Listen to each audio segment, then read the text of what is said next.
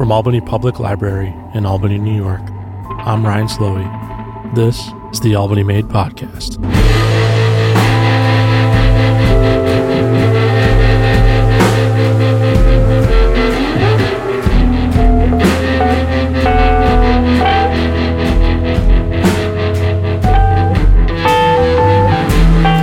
Today's episode, I sat with my friends Kim Neaton, marketing and promoter assistant for Guthrie Bell Productions, and local singer and guitar player Chris Jordan of the Slaughterhouse Chorus to talk about what live music means to us and the current state of live music in the capital region and beyond.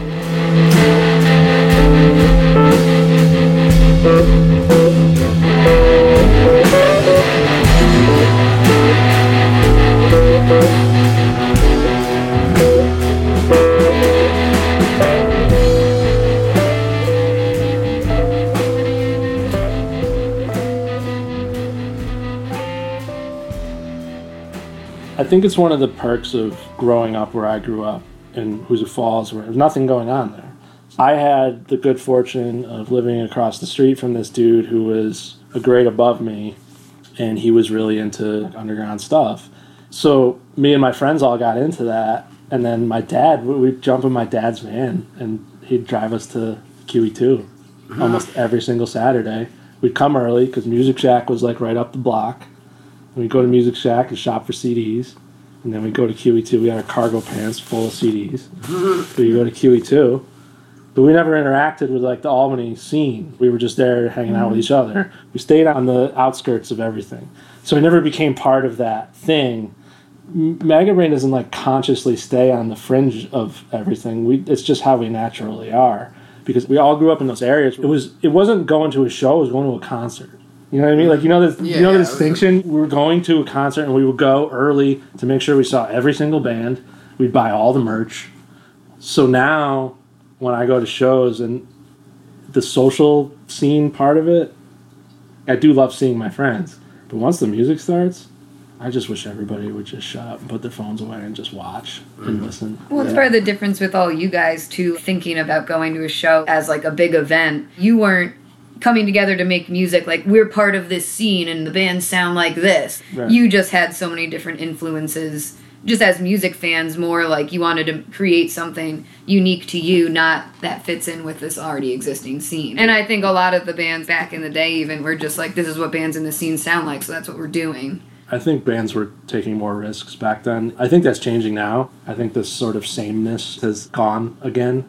Now metal is ending up on the Billboard charts and stuff like that. Now it's Oh yeah. it's insane. Well, Yeah. maybe that you know speaks good on just you know metal fans being passionate about it, Well, as that's one opposed to other genres yeah. of music where it's more just like a passing thing. Oh, I go- I hear those singles on the radio, but I don't feel the need to buy the record or whatever. There's definitely more lifers in the metal scene than there Yeah. are in other scenes. I think. Um, I think oddly, uh, the jam scene is, is like that too. Oh, Oh, it's yeah. metal and jam bands. It's sort of it's very For similar sure. in that regard. The the just sort of worship of of that sound. Some analytical company scanned. I don't know if it was Facebook pages, just basically like the data.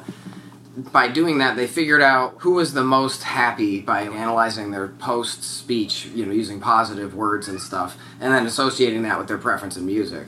And it was a somewhat flawed methodology, but just sort of like an interesting way to play with the data that was available. Mm-hmm. Metal was the second most happiest community. Because it's pure catharsis. Oh yeah, People would always say to me, How can you be so relaxed and quiet? And then when you get on stage and play that stuff, you're like that. It's because of that. yeah, right. That. yeah, right.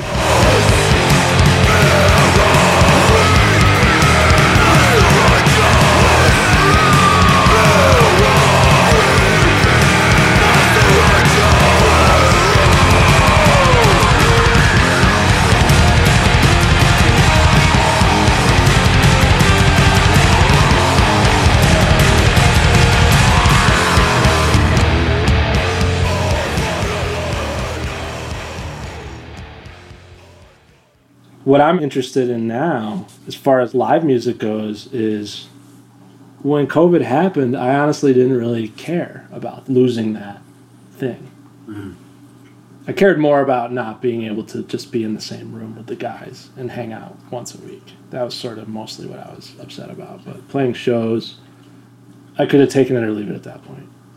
But there was one point, there was a day I was down in my basement and I was working on something and I was listening to something and I can't remember what it was, but it was something about how sad it is that artists and musicians, in a split second, our whole calling was just taken away from us. We just couldn't do it anymore. It, it gained so much perspective the last year, trying to figure out like what actually matters about music to me and the band and and then all of a sudden I was like aching to play a show. It was just like all I wanted to do. You know, someone said to me once that we're the most ourselves when we're doing that. So it'd be interesting to see the level of intensity and motivation that bands have coming back. Are you finding people are extremely eager to start doing it again, or is there some apprehension? I think right now it's just navigating the landscape of venues and regulations and what you can and cannot do. Like for like touring bands and stuff, it's like yeah, you can plan a tour in some states but not other states, or you might have to have shows with pods in some states or whatever. So I think it's still um, figuring out the best how it works for bands and fans and venues and everything. But no, I mean, I think bands, anyone that I've talked to or worked with so far is completely thrilled to get back. Yeah. A whole ecosystem, yeah, like in a, a second it was gone. You know, and yeah, for the first couple weeks I was like, I don't have to think about selling tickets for things. Right. Like I check Eventbrite, you know, a million times a day. Like, oh, we need to sell 50 more tickets to this show and 100 more to this show. So for a couple weeks I was like, okay, nice break. But then you start to realize, like, oh, that was like your whole world. You know, Yeah. for me, it was work and fun. Mhm. And to just take that away, well, who am I then? You're one of the few people I know too who have been able to have it be work and fun and not get jaded about it. At least not outwardly to me. Yeah, anyway. Yeah, no, I'm not. I absolutely love it and still do. And yeah, so I was definitely just like, yeah, what what am I? Who am I? What am I supposed to be doing right now?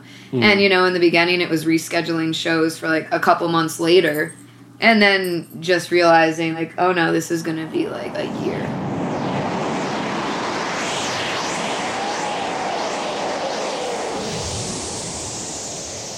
You're in a band and a fan of music too, but it's just like the whole ecosystem that people don't think about when it comes to like bands that go on tour and sound guys and stage hands and merch people. It's Yeah. huge. And like I think about even in the jam band world, all the hippies that sold their crystals and pins a different festival every week. It's like, where are those people? Mhm. You know what I mean? So it's like a whole pause on people's complete way of lives. People are excited to get back. Like our whole identity is wrapped up in that thing too, kind of. You know what I Right. mean? I mean, certainly me, music, recording, playing, whatever. More so recording in these past few years, but that was the other thing. Is all the studios shut down. Did a session. I remember it was like March eighth was the last in person session I had done, and then I had the following week I had another date scheduled, and the studio owner called me up and he said I can't have people around, so closing up shop for now. Closed up for good now. Didn't survive. My main apprehension about it isn't so much safety based at this point. It's more do I want to play a show in a room where people have to be separated into little sections or wearing masks or mm-hmm. you know to lose that I mean especially metal You Jam. Yeah. people are dancing, people are banging into each other. You know, there's a there's Yeah, a there's a physical closeness yeah, right. to certain genres of music that is like essential to the band Yeah, right. being able to perform the way that they need to perform. Like mm-hmm. without that, it's yeah, like why there's, are- you there's just that synergy between. you just feel awkward Yeah, and you right. don't put it out right. Well, yeah, I you know? saw like you know, Rage Against the Machine was supposed to go on a tour last year, and they had some statement where they're like, "We're not gonna play socially distant shows," Yeah. and I'm like, I don't want to see a socially distant Yeah. Rage Against the Machine show. No. no interest in doing that, but. Yeah. You know what me and Greg, who I work for with Guthrie Bell Productions, when we were able a little bit last fall, and then the numbers got high, so we stopped for a bunch of months. and we picked it up in the spring. We were doing dinner shows at the Hollow, you know, where it was just like very limited, thirty to forty people, um, and bands would play like two sets, like a short set, then dinner, then a longer set, and all the acts that played those were just thrilled at the opportunity to play in front of people, even if it was only 30 people. And a lot of those artists took the opportunity to play different versions of their songs and they mhm. never got to try out before, and just to have a room where people are listening. Because so many local artists, you know, you guys have experienced, like you play in a room and people are just more worried about staying at the bar and talking. Mm-hmm. So that was good for the bands and the fans. What I'm curious to see is if I'll call it forced engagement for lack of a better term with Yeah. that. I wonder if that kind of changed people's attitudes towards the sort of peripheral aspect of being in a show. At least a lot of the people that went to these shows were kind of like the diehards anyway. They were mm-hmm. the ones that that would you know go to all, all of that artist, any of those artist, mm-hmm. that artist shows or whatever, and they couldn't wait to see them. So I think those people kind of already came, you know, preloaded with a certain appreciation for the situation, and they were going to do whatever it takes. Every show we say we're going to go to, we usually go to.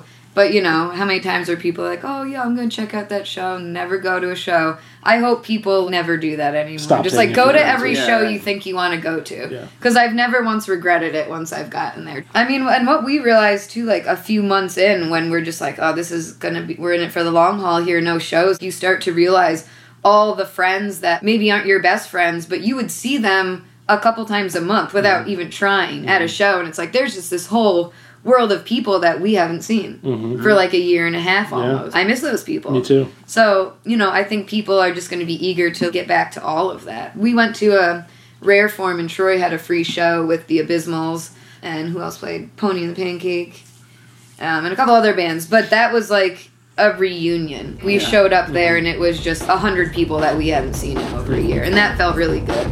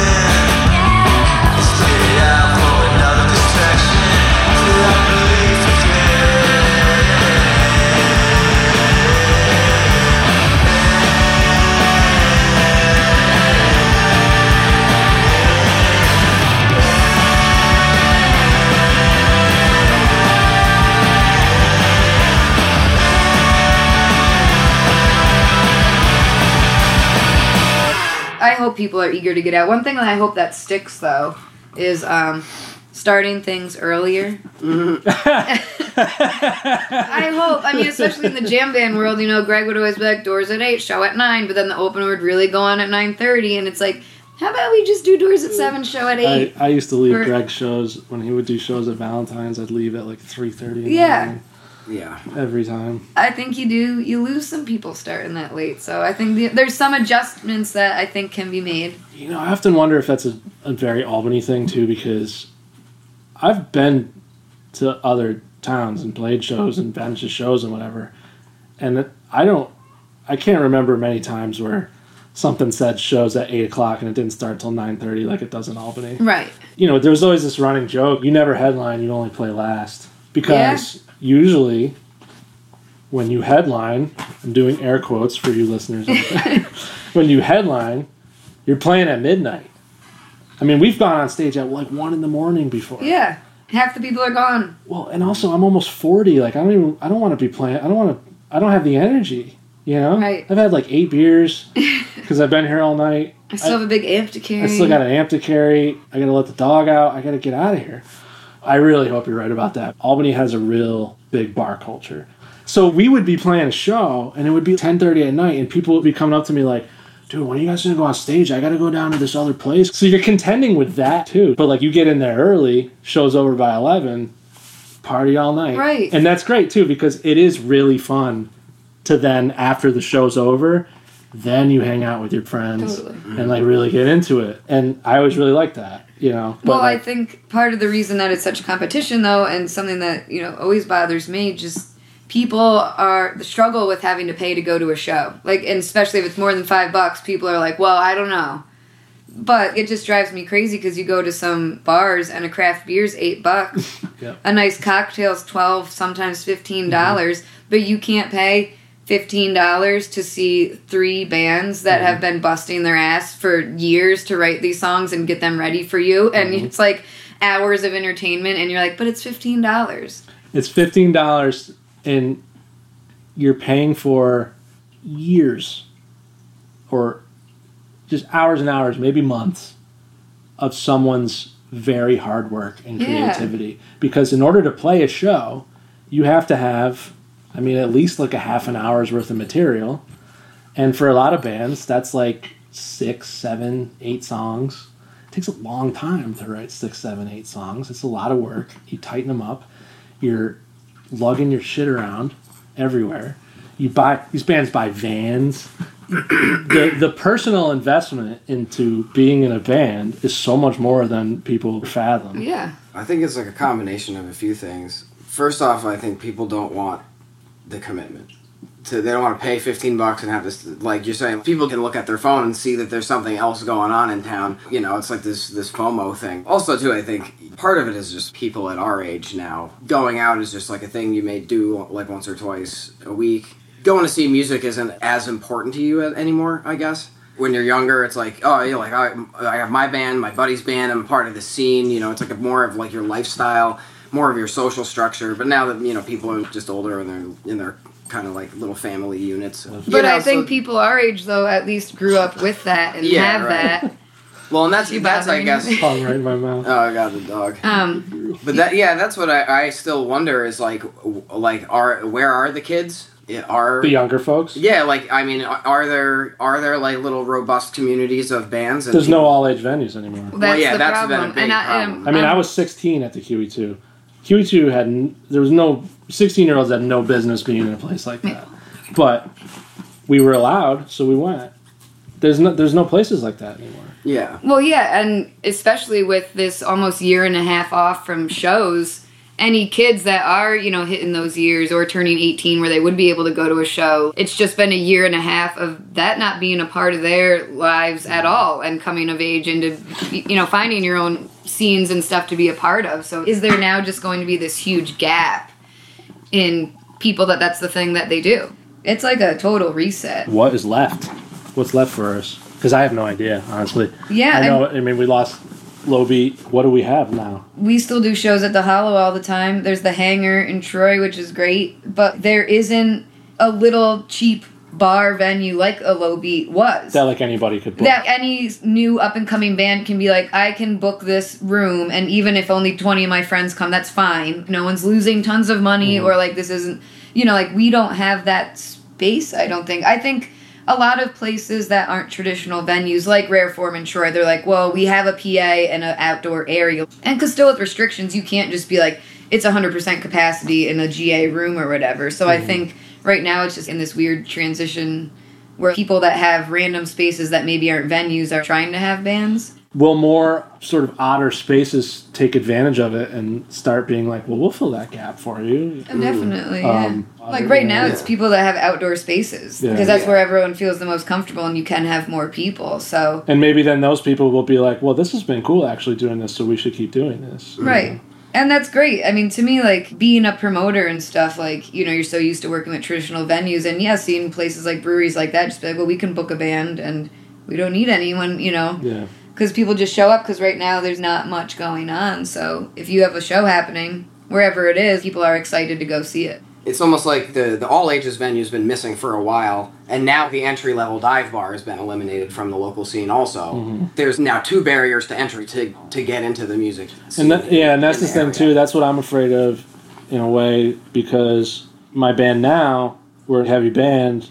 We project a lot of negative emotion, but we also have this sort of element of transcendence and positivity to it. And there's still like the weird stigma with the more mid-sized venues not booking those more extreme genres. I don't know anybody who's booking rooms like that that takes chances on local bands who Well- play that style of music. So I'm a little I'm nervous, but I'm also a little excited to see what happens because I would love to play in more just sort of free form kind of environments and not be so confined. Because also the other thing is I'm sick of playing for venues where the venue takes all the money from the door and mm-hmm. gives nothing to the bands. Some of the best shows I've ever played is where you can show up with your own six pack. You know what I mean? Mm-hmm. And Right. and everybody's having a good. It's more like a party, but it's in. But there's a stage and a PA, and legit in one way, and then real underground in another way. Yeah, You know, those are sort of the more fun shows. Oh, I think we're still just in a big stage of like, yeah, it's all shaken out and seeing who's going to be doing shows where. If you are requiring proof of vaccination or a negative test, then you can have full capacity GA.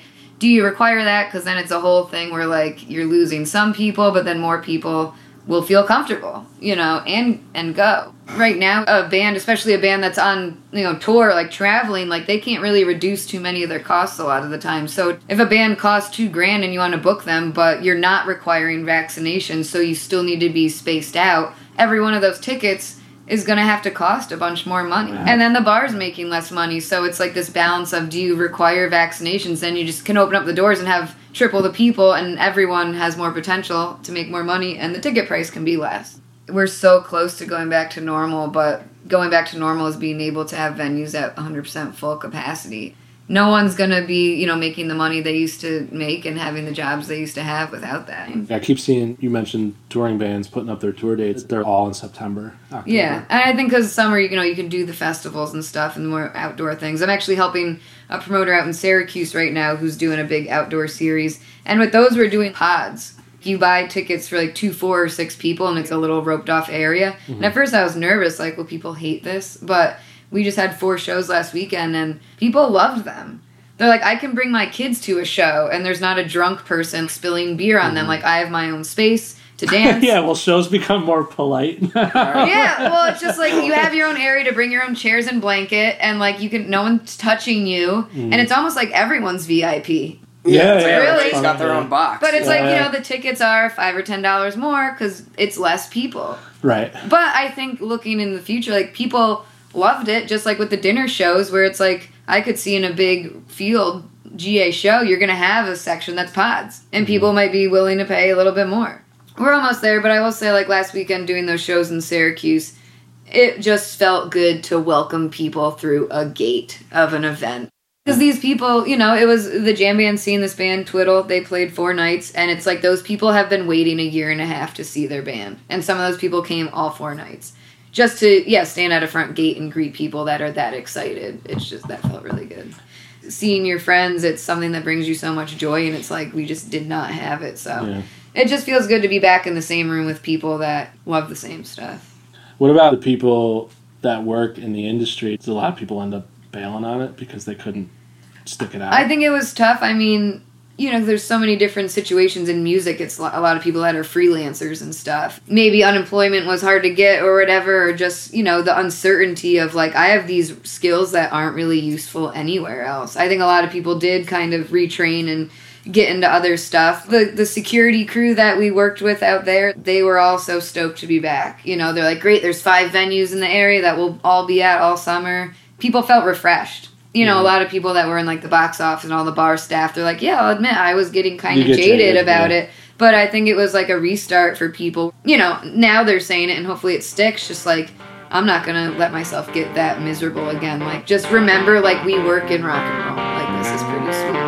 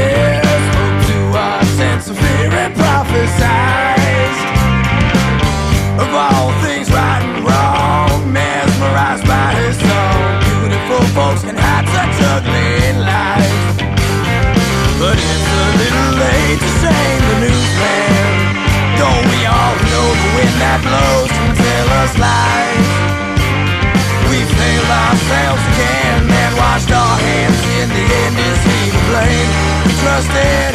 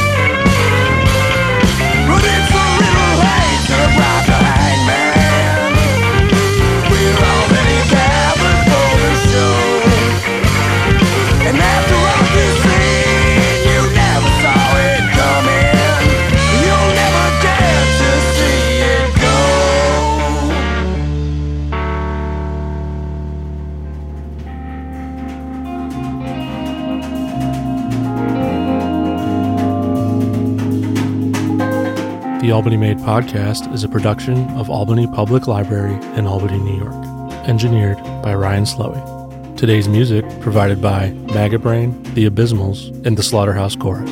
If you like what you hear, visit maggotbrainny.bandcamp.com. The Abysmals, that's T H E A B Y S S M A L S, bandcamp.com, and The theslaughterhousechorus.com. You can find more episodes on our YouTube page at Albany NY Library, SoundCloud, Apple Podcasts, and other podcast apps, or by visiting our website, www.albanypubliclibrary.org. Thank you for listening.